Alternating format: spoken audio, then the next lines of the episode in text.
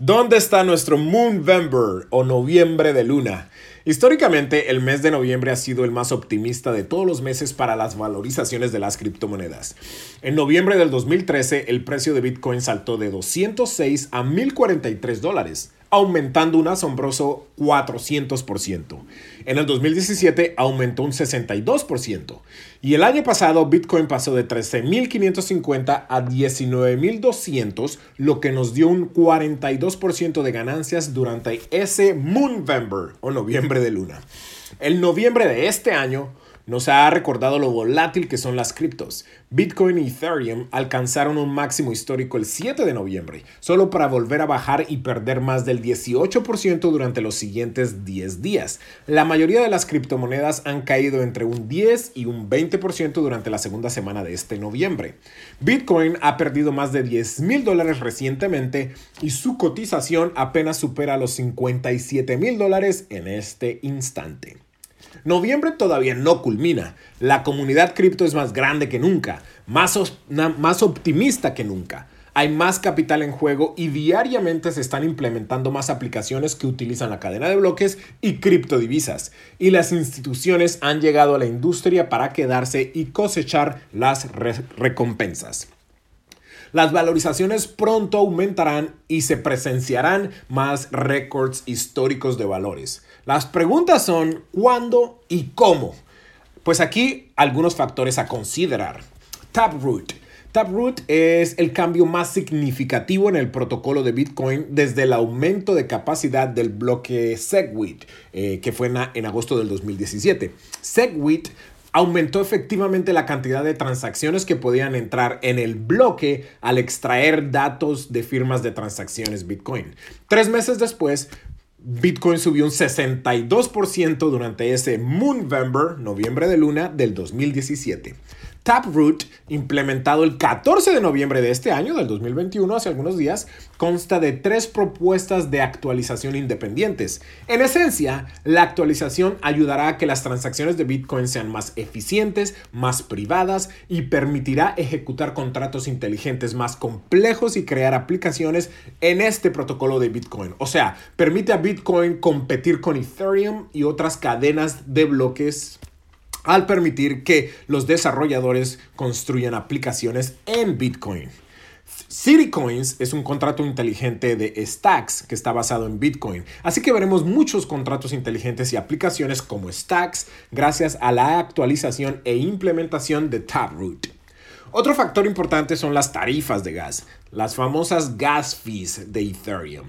Estas tarifas de transacción que los usuarios pagan a los mineros en un protocolo de cadena de, cadena de bloques para que su transacción se incluya en el bloque son escandalosamente caras. Personalmente yo quería registrar una dirección de internet, o sea, algo así como eh, bitcoin.eth, pero no pude hacerlo ya que la tarifa era de más de 300 dólares por una transacción de 5 dólares. O sea, la transacción costaba 5, pero para que fuese eh, aprobada tenía que pagar 300 dólares. Cada día más cadenas de bloques accesibles sin la necesidad de pagar gas fees y que utilizan tecnologías como sharding están llegando al mercado democratizando el espacio para aquellos que no pueden o no quieren pagar tarifas ridículas. Personalmente, yo registro mis NFTs utilizando Polygon y utilizamos aplicaciones como Matcha para intercambiar criptos y hacer trading, lo cual nos ahorra cientos de dólares en el proceso. Ethereum Layer 2 promete resolver estos problemas, pero mientras tanto existen muchas alternativas atractivas. Otro punto a considerar son las regulaciones. El presidente Biden firmó el proyecto de, ley de infraestructura esta semana. Este proyecto de ley tiene una cláusula que establece que los corredores de criptomonedas y comerciantes que inviertan más de 10 mil dólares estarán sujetos a una categoría de impuestos más alta que la establecida anteriormente. El término corredores y comerciantes da lugar a, muchas preguntas, ya que no está claro quiénes caen en esta categoría. Esto está por verse. Eh, como sabemos, por otro lado, China ha sido muy estricta con sus leyes de prohibición de las criptomonedas, mientras que otras naciones están adoptando Bitcoin como moneda de curso legal y muchas otras están abriendo sus fronteras a emprendedores y empresas de criptodivisas. Debemos seguir de cerca la regulación local y global, ya que siempre ha tenido un impacto, un impacto en los precios. Adopción masiva, otro punto muy importante. Ah, según la compañía Glassnode, la cantidad de direcciones de criptoactivos es de alrededor de un millón. Hace 10 años solo existían como 10.000 direcciones de criptomonedas.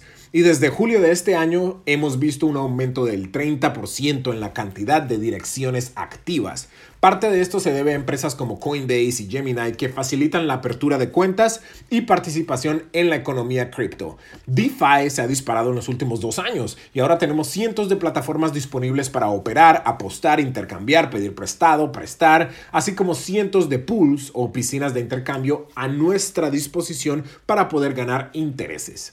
La compañía de intercambio FTX ha contratado a Tom Brady como portavoz, entre algunos otros deportistas, y ha comprado tiempo aire en transmisiones eh, deportivas profesionales en Estados Unidos, incluyendo un anuncio en el Super Bowl por 6 millones de dólares. Hace unos días, Crypto.com anunció que pagó más de 700 millones de dólares por los derechos de nombre del antiguo Staples Center y Coinbase compró espacios publicitarios en todos los estadios de la NBA. Así que esto sigue creciendo. Esto es solo el comienzo y creemos que Moonvember, el noviembre luna, llegará muy pronto. Gracias, hasta la próxima.